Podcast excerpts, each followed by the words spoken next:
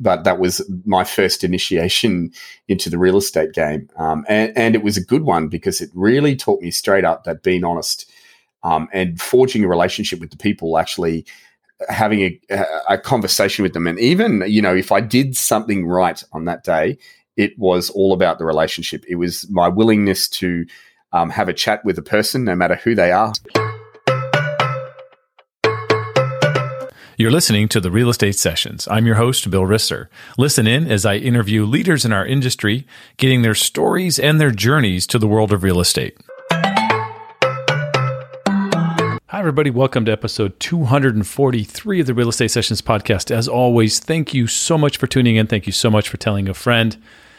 I really can't thank you enough. It's just been a blast producing this podcast and talking to all these interesting people from around the world. And today, I get to go around the world. I'll actually be visiting down under. We'll be in Queensland, Australia. I'll be talking to Peter Schravemade, who is the strategic relationship manager with Box Brownie. So join me as I chat with Peter about Australian sports, Australian animals that can kill you, and of course, real estate. Peter, welcome to the podcast. Thanks for having me, Bill. Great to be here with you this morning, this afternoon, your time. But yes, um, thanks for having me on.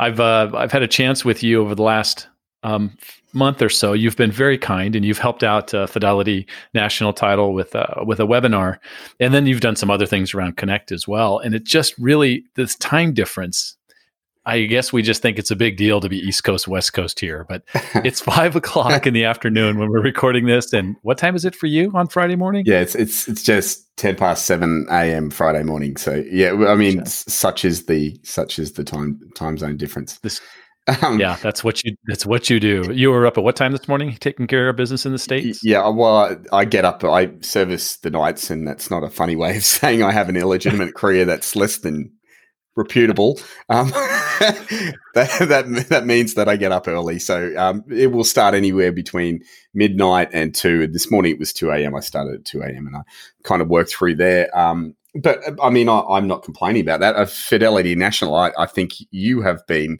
um, the one to thank as far as that's concerned, because we're we're always happy to bring a message, whatever that may be, to the to the US. So um, I, am not yeah. complaining about the time zones. I'm not complaining about getting up early. I actually prefer it, to be honest. Cool, I mm. like it. Now I want to talk a little bit about where you live because it's obviously going to be different for most of us. But you live in Queensland, Australia, which is like a, one of the most northern states, the northeastern portion of the uh, country. Yep, that's correct. And I, I got to be honest, I don't know Australia that well. Mm-hmm. I know the East Coast is more populated than the West Coast, and yes. I looked. I looked at a map, and I looked at a Google Earth map of Queensland, and it looks like a big giant desert, but people live on the coast. Am I close? Yeah, yeah, yeah. That's pretty accurate. So um, there is the largest part of Australia is the desert, and that's in the middle section. Queensland, where I live, which is in the the, the northeastern side, as you said earlier, we have the coral reef that sort of stretches um, up a large part of the coastline. Uh, with kind of the same climate, I suppose, as California. A um, bit more humid is the way I would put it. And then, um, yes, we have lush green kind of tropical oasis down the side of Australia. And then as you stretch into the interior, becomes quite sparse, rugged, um, it's the outback. So um, you know that's you'll hear that on any kind of mu- movie that's trying to you know emulate Australia. That was what we would call the outback, and um, it, Queensland is is known famously, I suppose, for its um, wide range of people and wide range of lifestyles, where you can sort of be uh, in the outback, um, you know, herding cattle or you can be on the coast as a surfer chick or a surfer guy, or you know, um, there's also the the metropolitan areas. Um, down towards the south, Brisbane, the Gold Coast, and the Sunshine Coast. So yeah, there, there's a range of things in Queensland. It's it's very beautiful. If you ever get down this way, Bill, you're yeah. always invited to come and say good day. I'm going to make that happen. I promise. Um, That'd be brilliant. Yeah, there's there's also this other thing about Australia. There's like a ton of animals that can kill you in Australia. Am I right? Like, that, yeah, that kind of creeps me out a little bit. From the yeah, water it, to the land. yeah, yeah, there are like uh, there are a, a plethora of things that that could kill you over here. Um, and and I, I, do find that uh, America makes a bigger deal about it than anywhere else. But uh, you know, the one thing I the one thing I'd say is there's not people dying from them, um, with the exception of maybe the crocodiles. Um, you, you very rarely get people dying from things like spiders, which is a huge phobia. Snakes they they don't like humans. They don't like hanging around humans. Yes we have some deadly ones but there's not a lot of not a lot of people dying from hardly any in fact. Um, crocodiles the most people that get uh, taken by crocodiles are tourists who are ignoring big signs that say there is a crocodile swimming in this lake right um, so we've had a couple of shark attacks recently and that seems to be more and more prevalent as as waters warm up and the, sh- the sharks uh, now go to colder climates so yes, yes, there are a lot of things, but it shouldn't be it shouldn't be feared. You know, if you get off the plane here and you, you stick to most of the tourist attractions, you're not, not really going to see them except from behind bars in a zoo, I suppose. So there you yeah. go. There you go. Yeah. Let give me the biggest misconception about Australians in the US. Um, about Australians in particular. Yes, um, is is uh, the one that I, I I cannot get my head around, and I suppose you get this everywhere. Is that I may know Bob who lives in Melbourne or Perth. Um, I will get I will get people bail me up at a stand and go. I've got a friend Susan, and Susan she lives in a place called Melbourne, and Melbourne you would know Susan, right? Do you know Susan? I'm like, I've never heard of. I don't know a Susan that lives in Melbourne. Melbourne's a big place. That's like saying, Bill, do you know Jorge who lives in New York? um, no, I don't. Be one right. New York is a bigger place than Melbourne. I'll take that for granted, but it, it is the the concept of the fact that I may know someone because we're on this large block of dirt together, um, and and and I, I, find that cute. Actually, I I don't ever take offense to it. I, I find it quite funny, and sometimes I just answer yes, oh Susan, and maybe start making something up about that just to propagate the myth that we may do that. Um, the other thing is that, you know, the biggest misconception about Australians in general is that we put shrimp on the barbie. I, I cannot get my head around that. And we're responsible. We started an advertising campaign, but we don't call them shrimp.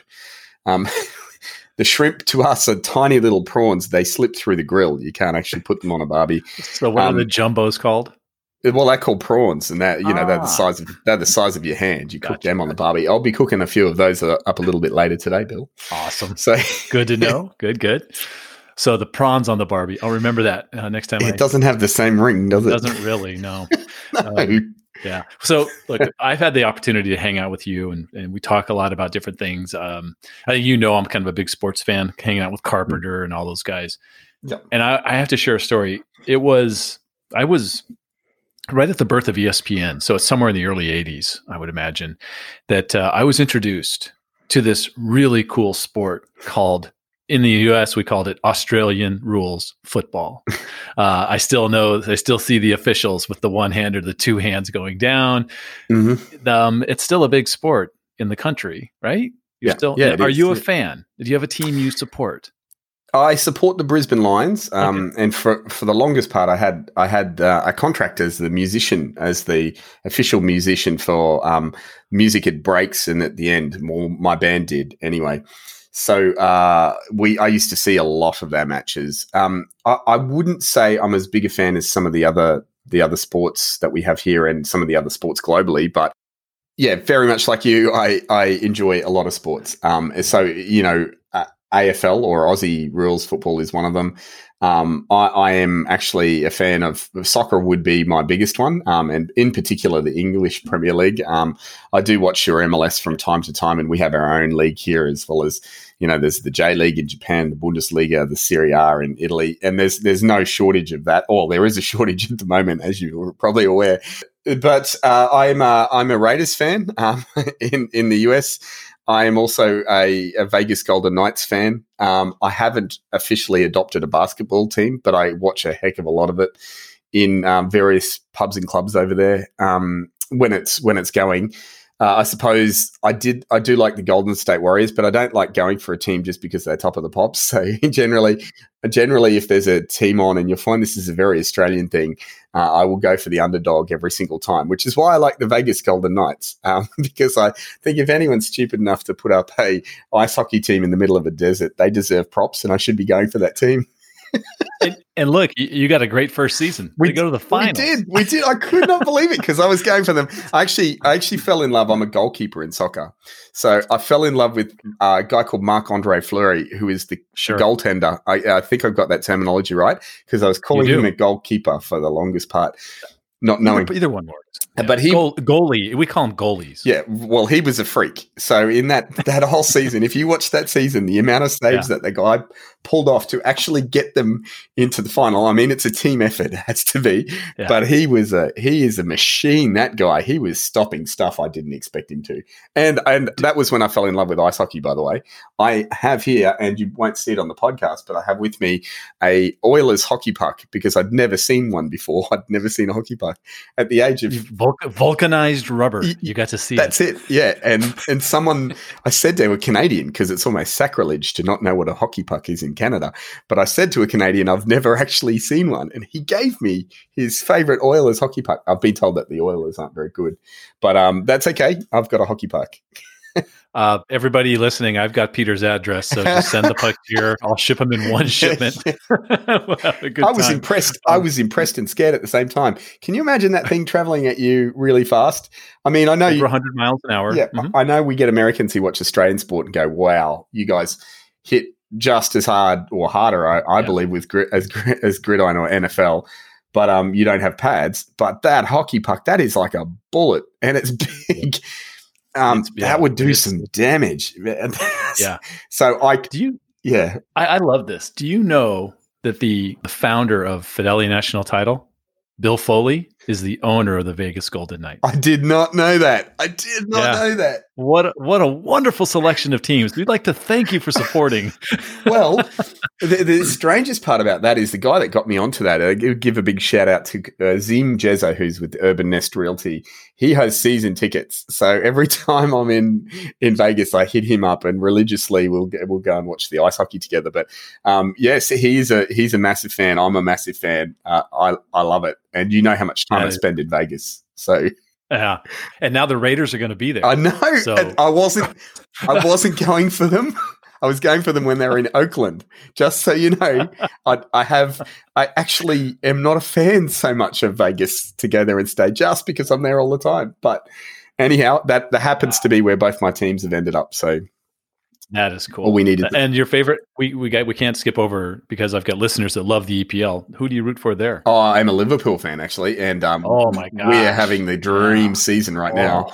Um, which which looked like it wasn't going to continue. I know, but. I know, and and you know, if you know anything about the history of Liverpool, six years ago we had the biggest choke known to man, where we, we were. Uh, a stack of points ahead and and yeah. we got overrun. Um, and so there were, you know, that that's never going to happen this season. Just the the machine that they are. But um, by the same token, yeah. it was looking like we wouldn't get a title again.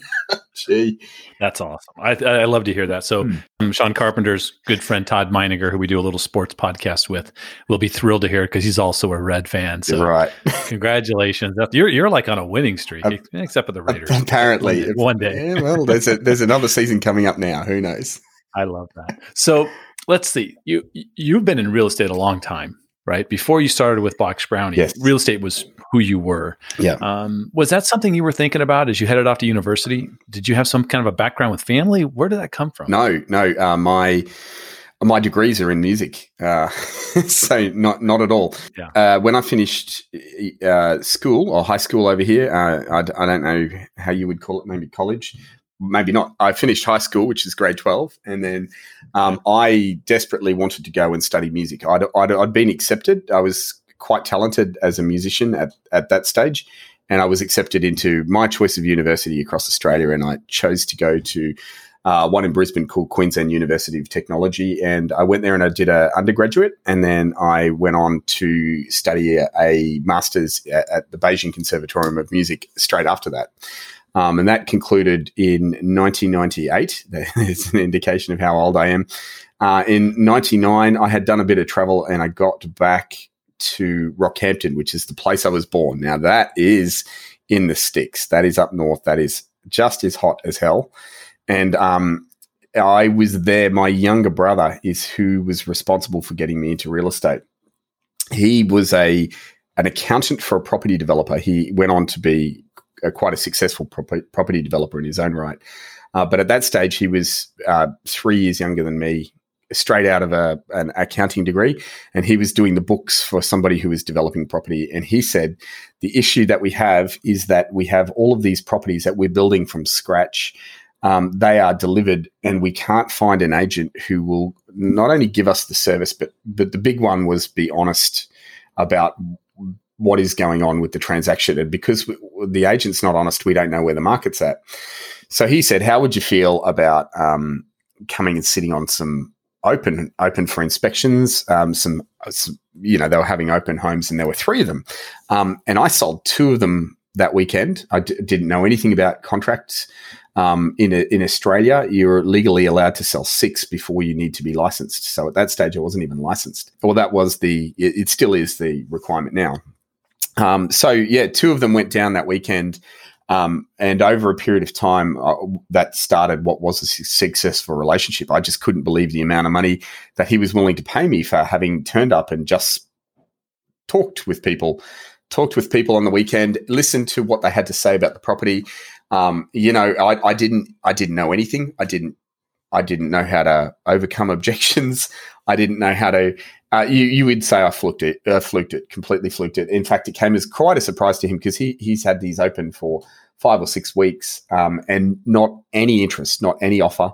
And then all of a sudden, two offers that weekend, and then the next one went the following week. Um, so you know, I, I don't know. I don't believe that had anything to do with me, but that was my first initiation into the real estate game, um, and, and it was a good one because it really taught me straight up that being honest um, and forging a relationship with the people actually having a, a, conversation with them. And even you know if i did something right on that day it was all about the relationship. It was my willingness to um, have a chat with a person no matter who they are no matter what walk of life no matter what they look like i don't care. Not prejudge yeah. them as they walked in about the car that they'd just gotten out of but actually have a conversation about how that that product, if I if I could call it that, would would suit their lifestyle. And um, if there was something I did right that that day, it was that. Um, you know, I even said to them, I've actually never signed anyone up on a contract before. I am here. Uh, um, on behalf of my brother, who is the property developer, and here are the things that you know. I was very upfront and honest with them about how that had happened, and and that didn't change. That was the the foundation. I think uh, my real estate career as it sort of progressed, the one thing that never changed is the honesty in the transaction. I just f- feel that that's irreplaceable. And we're in an in- industry where a lot of people are attracted to this industry because of greed. And I, I, I have never really felt that that is the way to go. I don't think that's the way to for. I've seen people do a, have a successful career. I just don't know that it lasts for a long time.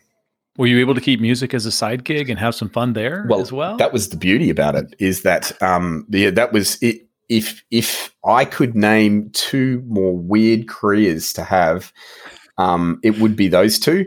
But when you actually think about it, um, uh, you know, I'm working as a musician Friday, Saturday, Sunday during the day. We're rarely doing open for inspections, but we can do them. Um, and then uh, maybe Thursday or Friday during the week. Um, and most of my work as a real estate agent is done Monday to Friday and Saturday in the, the town that I was in. So um, it worked. It absolutely worked. And I, I, guess it was the the two careers that were sort of there. And um, I never the tween did they meet. Uh, I couldn't really go to my poor muso friends and sell them houses, but I'd certainly have a lot of fun playing with them on the weekend.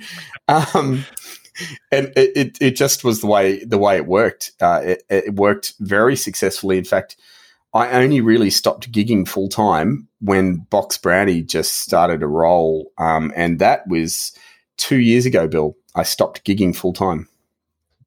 So now I have to ask because I don't know the answer here. Um, type of music? What was your instrument or instruments? What was the name of the band? Uh, uh well, I, am what they call a session musician. So I'm a keyboard player or piano player, um, and mm-hmm. uh, that's that's the formal training. And there, there's no specific band. So I, a session musician is one that's for hire. So I would have an agent, and she or he would give me a call, and they'd say there is a um, music festival coming up. I have an artist. This is the brief. Uh, here are the tunes that you're going to play if there may be charts, sometimes there's not.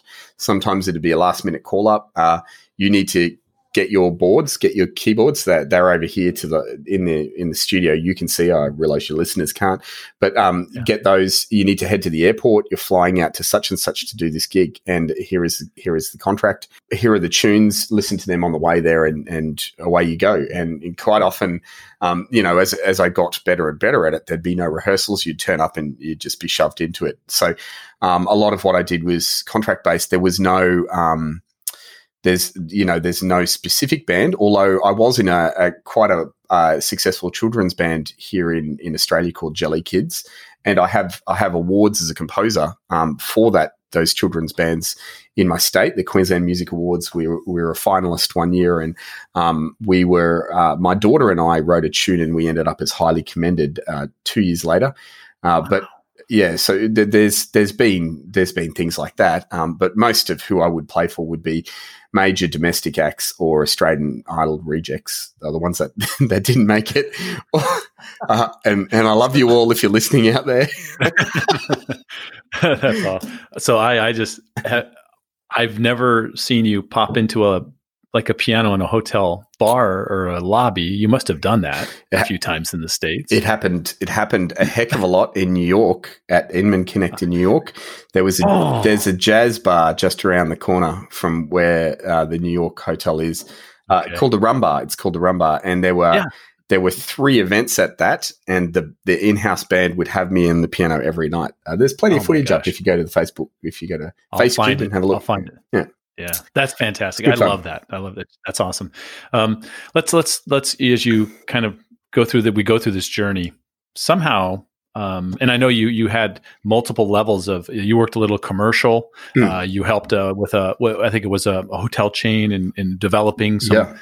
you know properties. Yep. Um, somewhere though, you you run into the, the folks at Box Brownie, Mel mm. and Brad. And how does how does that well? Occur? Interestingly, it wasn't Mel or Brad that I ran into. Um, ah, in okay. fact, I didn't meet them first. Uh, I was the operations manager of a hotel franchise when I heard about the concept that was to be Box Brownie. Uh, I, via that name, I knew what a Box Brownie camera was, right. and so I'd heard I'd heard uh, Craig had taken me for lunch. He was providing a service to me at that stage. He was a service provider to the hotel industry in hosting a server where we stored our CRM. Uh, I suppose that's the easiest way to say it. If you're if you're into tech, you'll understand what that is. Um, and he said, "I've got a mate um, who at that point I didn't know was Brad, and my mate." Um, he has an, a concept. Here is what the concept is. I want to run it by you. And at, at the very basis, the concept was we have an app um, and just an app for your smartphone. You take a photo with your smartphone. We're going to enhance it for not much money and send it back to you. And he was gauging whether I thought that was a, a good idea or not. And, and I thought I at this that stage I actually thought that was an excellent idea. I um I really really liked the concept. And uh, uh you know, I gave him a bit of advice on what we'd like to see, um, how I, my my impression of that was as an agent. Um, and then I thought nothing of it. I went went away. I continued on for another, I think it was year and a half with the hotel chain until I resigned my job, uh, largely because I was not spending enough time at home. Uh, you, you, will find that quite humorous, knowing my travel schedule since then. Um, yes. But at that stage, I was probably traveling about as half as much as I was now, actually going to uh, hotels and either setting them up or troubleshooting when there was a problem. So, uh, long story short, uh, I had resigned my job. I was sitting with my feet up on the sofa. I had quite a lot of holiday um, leave owed to me, so I was sitting pretty for some time. When that same guy, his name was Craig, advertised for a personal assistant, and and it was for Box Brownie. He had listed that in. He'd put it on his Facebook feed, and I'd seen it. And I'm going, I wonder, wonder whatever happened to that that company. Uh, you know, I thought it was a great idea. So I put my full resume in and I had a serious resume. Um, I put the words I could type per minute. I have um, done courses in Excel. Um, I, you know, I am. I was at that stage. I was licensed in every state and territory in Australia, including New Zealand, which is not part of Australia. For those of you listening, it's the next door neighbours. Um, yeah. But I had a I had a real estate license, so I've applied for a PA role. Don't know what they're paying. Don't care. Just wanted to I guess get attention, uh, get the get their attention, and it certainly did. He sent me a message back going, "What are you doing?" Uh, my resume, by the way, was a graphic design book because I've also uh, managed a real estate publication. Wow. So I had printed it as a magazine. I'd sent it in. Um, I get a call. He goes, "You're going to have to come in and meet Mel." Never met Mel before. Um, Mel was this young guy uh, of Asian appearance. Not that that really matters, but I I um, met this this young fella, and I'd done some research before I had come in. And, you know, the number one thing, if you actually Google Mel, is the fact that he, he graduated from MIT at the age of 15 with a bachelor in mathematics and, and computer statistics, like just a stupid degree that no one wants to do. But Mel had done it and he'd done it at a stupid age, like a very young age. So I came in to meet this guy and he was quite quirky. And my, my takeaway on Mel was the same as everyone else who meets him, highly intelligent uh, young man. Um, and and Mel basically they laid it out to me at that stage. I I asked them what Box Brownie was doing, and uh, I was told that Box Brownie will close if if we don't if we don't make a fist of this in the next six months. If we can't make money out of this, we're going to close it. Um, that was what I was told. Uh, I was also told we can we can't afford to pay you. Um, so so I said, "Oh, that sounds like a good job. I'll take it." okay. And that was the beginning of the end. Box Brownie had its first, I suppose, its first employee. Uh, oh, no, I shouldn't say that. There was another guy called Gavin who was employed, um, and he was doing a customer service role at that stage. Also, operations, kind of everything. Um, back then, we had no one. Uh, you know, so that was the that was the beginning of meeting um, Mel, and I didn't meet Brad until my first day on the job, where I rolled in and there was this guy. Um, he, he's the owner founder of Box Brownie. He um, he was a real estate photographer. He was still shooting houses at that stage. That was when I remember. So hmm. let's let's let's progress a little bit with the company. Then let's talk about some of maybe the key points. Right? Was there what did there was there a pivot somewhere into a different model? If I do, I have that right, or did it was it just refining as they went along? Yeah, I'd say the pivot was ha- yeah, I'd say the pivot was happening at that that point. Um, yeah. we we had um, the the area that we live in, uh, we're indebted to. That those people have been our guinea pigs for years. We've really stuffed up a lot of edits. They've been so loving, so understanding. Um, you know, we haven't. If you've ever used the service, you you you know maybe you've had a. I'm hoping you've had a positive experience. Um, these people didn't. They were our our pioneers, and at the start, we just wouldn't get it right. We wouldn't deliver to timeframes. There was a bunch of things going wrong. We didn't have scale right. In fact, it was it was about six months before we got the scale right from myself starting. I, I, I would have started um, four years ago, maybe uh, June 2016, um, and it was about it was about uh, January February the following year that we actually got that down. But um, a lot of the products changed between then and now, and so did the prices. Um, certainly, the virtual staging product uh, that uh, you know has been um, one of our key contenders is we had we we nailed that, and to date. There'll be a lot of other staging companies that disagree with this, but to date, I, I can't see the level of quality in any other staging service in the world. Um, now, that's not just me being proud. I know that we've got the reflection shading, um, you know, the actual uh, perspective right. We deliver it; it looks real. Um, the time frame, the the the way we piece it together in the back end, um, w- that was really what happened during that six month period. Is we we nailed that. Um, we also started a render piece, which has been going quite well between now and then, and and then the entrance to the US happened around um, January 27, 17, 2017. Yeah, that's where I saw Box Brownie for the first time in Inman event. Well, right? it would have been. That's where I saw him for the first time. Yeah, yeah, it would have been in uh, in San Francisco. Actually, it would have been six months later in 2017. That was our first American conference. Uh, happened then. Uh, our introduction to the US happened via Inman. Uh, I got some guy calling me up. I'd never, never heard of Inman. I d- didn't know what it was. Uh, for those of you listening, Brad, if you're listening, I'm sorry. I thought it was a gay magazine. Um, because we were reading it as Inman, um, and we had this call from someone called Craig Rowe, lovely, lovely, lovely bloke. Um, one of my dearest friends over in the US now, but I had no idea who he was. Um, he's called us up out of the blue, going, "I've, I've, you know, tell me what a box brownie is and tell me what you do." And we'd showed him, we'd he'd trialed us, and and I remember they did an article on us um, maybe in February of 2017. Uh, history might contradict me on that, but February, March, somewhere there, and and our service just went kaboom. Like uh, that was when we got the scale right, Bill. But that was our service went kaboom, and we had to learn how to fix that very, very fast. I remember not right. sleeping much for about a week after that Inman article. Thank you, Craig Rowe, for that, and Brad. but uh, yeah, that was yeah. um, that was that was the start of our foray into the US. Um, it, it it really launched us over there. Let's talk about that scale because I think it's uh, when people because I know the story, right? And so the fact that um, you can work round the clock globally as a company, that's staggering to me. And yeah. so putting that together probably wasn't simple, I would assume. No, it definitely wasn't. It, it, you know, I suppose um, that's where the three parts of Box Brownie come come in, or let's at least uh, say two. Mel's tech is is genius. Um, there's there's hard. It's hard to emphasize how important that is um, right now, but um, the tech, the beauty about Box Brownie is the ability to introduce a client to an editor in a short amount of time for an agreed product at an agreed price at an agreed expectation uh, expected delivery.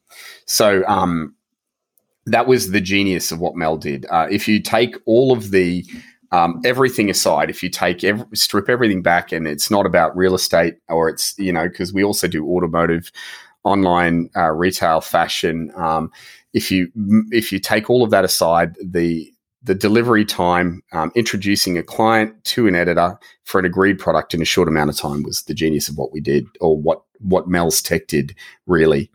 Um, and and a lot of it's to be said for that. That made um, scale a lot easier. Um, yes, there are other issues. You know, all of our editors manual. How do you deliver on a massive scale doing that?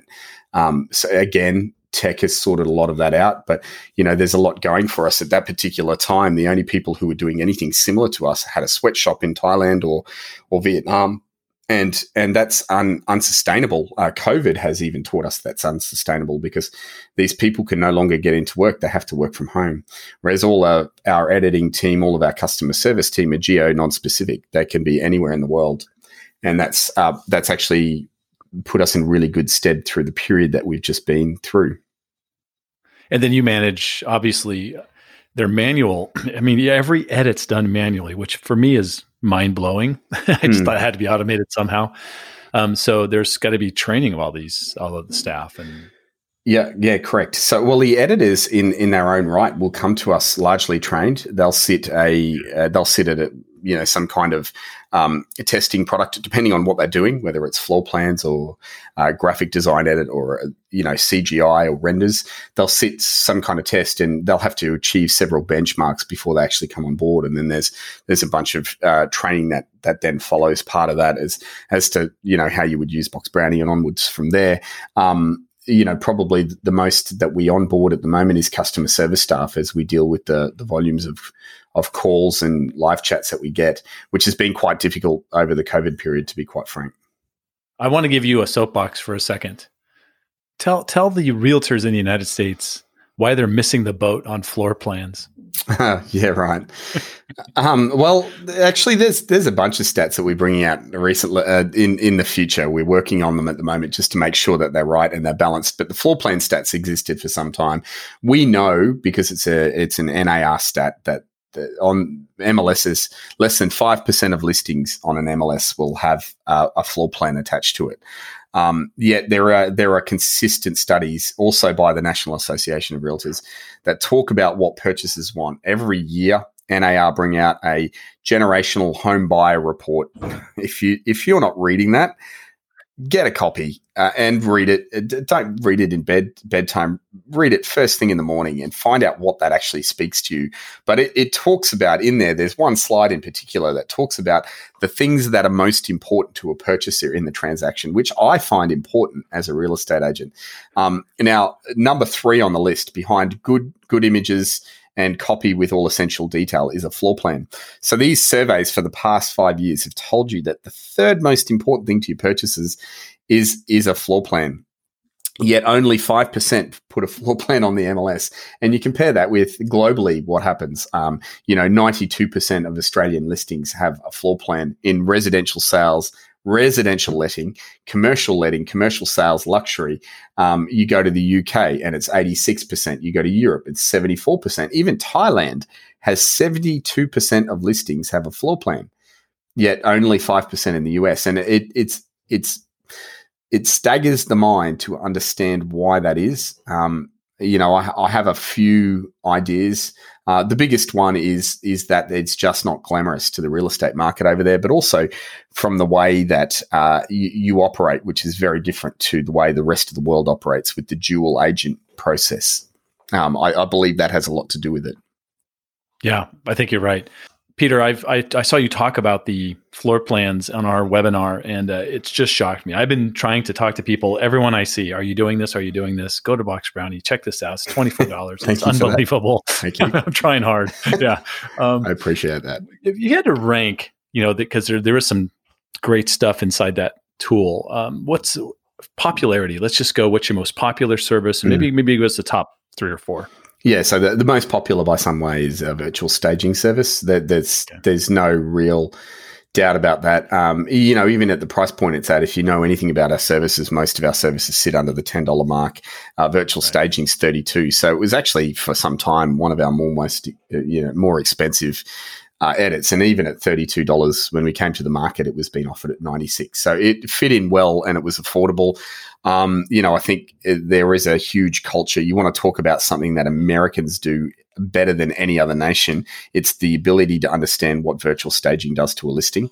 So, you know, whilst I I sort of take a broadside at floor plans, um, the culture at you know here in Australia when it comes to virtual staging is quite poor. They don't understand that purchasers can't actually visualize what a space does.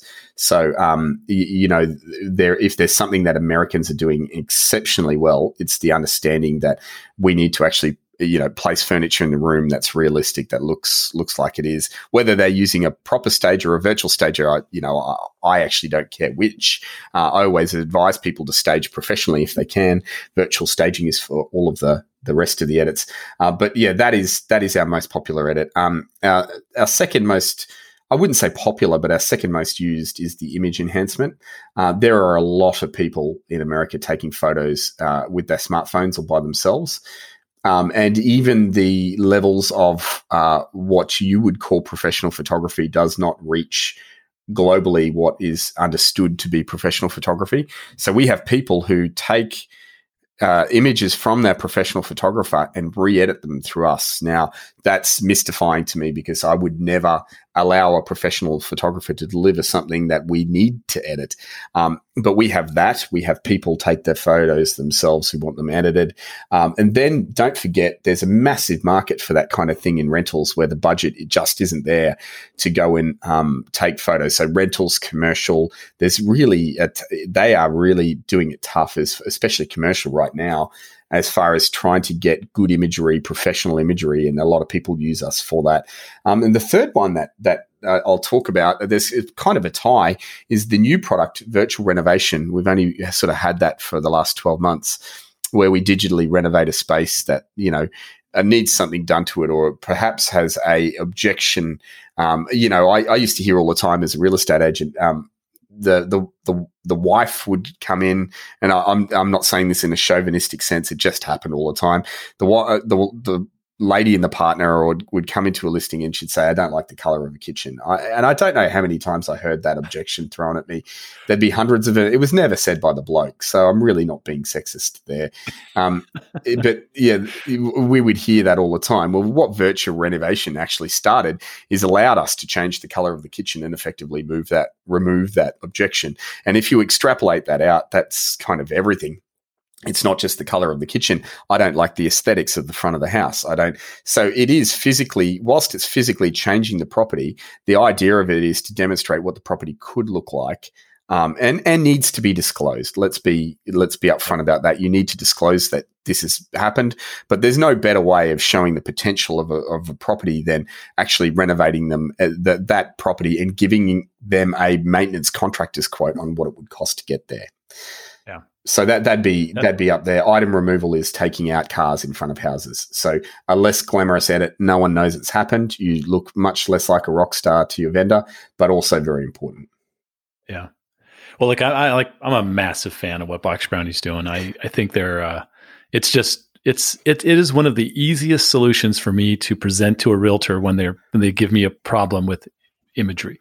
Can, like, can, can I not heard? Well, can I ask you a question? Why do you, why is that? Why is it so easy? Is it that is it that do you always see imagery that is not wonderful? Um, can everyone use improvement? Uh, you know, yeah, riddle it, it happens. it happens. Um, yeah, especially like especially with newer agents, maybe that don't have a lot of money. Right, you're a tool that they can use immediately, and I think that's key because a lot of the tools that can help somebody is for somebody maybe the better, you know, more capitalized and who mm. who's got a little you know experience in the game. This works for somebody who's just getting started, and uh, so I think that's just brilliant um, and wonderful. And I don't the fact that you can do it as cheap as you do it is just um, amazing. So I appreciate cool. that, and I appreciate yeah. you forwarding it to anyone yeah. that's out there. That I, you know, yeah, we love, we love, we love the fact that people. It's humbling to the fact that people talk about us so far away. Um, and when we started in a in a garage in a little place called the Sunshine Coast in Queensland, it's it's really humbling. So thank you for that. Cool. I got to ask you my final question. I've had you here way too long. Um, every guest, and Mel answered this question too. I wish I should have looked up Mel's answer before I. Uh, anyways, um, what one piece of advice would you give a new agent just getting started in the business? Oh, look, that's easy. That's that's easy for me, uh, especially uh, North American agents. I I believe there is a huge absence in North America um, when agents start of people actually teaching them that they're marketing a product. Um, uh, normally, they're marketing a product to a specific target audience. Uh, and if you don't understand that, it makes it very hard because because you guys have the dual uh, listing system where you've got a marketing agent and a buyer's agent. What what I find in the US is a lot of agents start out as the buyer's agent, and I don't get that progression. I just don't understand that mm. part. I think if you want to be a, a, you know a car salesman, they don't teach you necessarily how to go out and get the, the buyer. They will teach you how to market the various products you have as as as cars in front of you. Um, and and that's the same in a clothing store. How do I market this this garment to the person that comes in at Home Depot? Um, they you know whilst they might talk about the purchaser, they're going to talk about the products that they have first. What I don't understand in the North American industry is why there's not attention given to um, how do we actually market this product and who are we marketing to? And if, if I was an agent starting out in North America, I would challenge you to learn how to market that product successfully first. And that product being a house. A lot of agents think that they are going out there to sell houses. Every house is different and treat that as a product. Find um, you know, potential target audiences that match that product and find the mediums for which to get them. Um, and that that would be my challenge to you: is describe that product the best you can, do your very best with that, and everything else post that will generally fall in line. But that should be the first thing that you actually set out to do in in in your market is learn how to sell a house. and that sounds really silly. It sounds really condescending saying that, but I the amount of new agents I meet who do not know how to do it and and don't be ashamed of admitting that's you and fixing that fault. So move move forward, learn how to market a product. You'll find that all different. There's all different ways you could do it. Uh, you don't necessarily have to take my advice, but go and partner up with someone who has done a lot of that. You control the listing, you control everything. So do that. Peter, if people want to reach out to you, what's the best way for them to do that? Uh, well, I have a ridiculously long last name that will be printed somewhere here, and there is only one Peter Schravemade in the world, so far as I know at this stage. So you can find me on just about any forum except for Twitter. Uh, sorry, no, I'm on Twitter, except for Tinder and Grindr. I'm on all of the others. Um, you can also email me, peter at boxbrownie.com. so any of those forums, uh, I'd love to hear from you. If there's something I've said today that offends you, please hurl abuse at me at there. Uh, I, I will – I will respond gladly. But um, more than that, if I'm in your city, look me up because I'd, I'd love to share a beer or a pint with you at the pub. And and Bill, obviously, that's you as well. So awesome, awesome, Peter. Thank you so much for your time. Thank you for me. for letting us get on this schedule of yours, this crazy nighttime schedule, and uh, love what you're doing. I can't wait to see you back in the states. I really appreciate your time. Thanks. Can't wait to catch up. Thank you for listening to the Real Estate Sessions podcast. To leave a review or rating, go to ratethispodcast.com slash RE sessions. You can also subscribe to the podcast at your favorite podcast listening app. Finally, you can go to the realestatesessions.com and subscribe to our email newsletter and be notified whenever a new episode is released.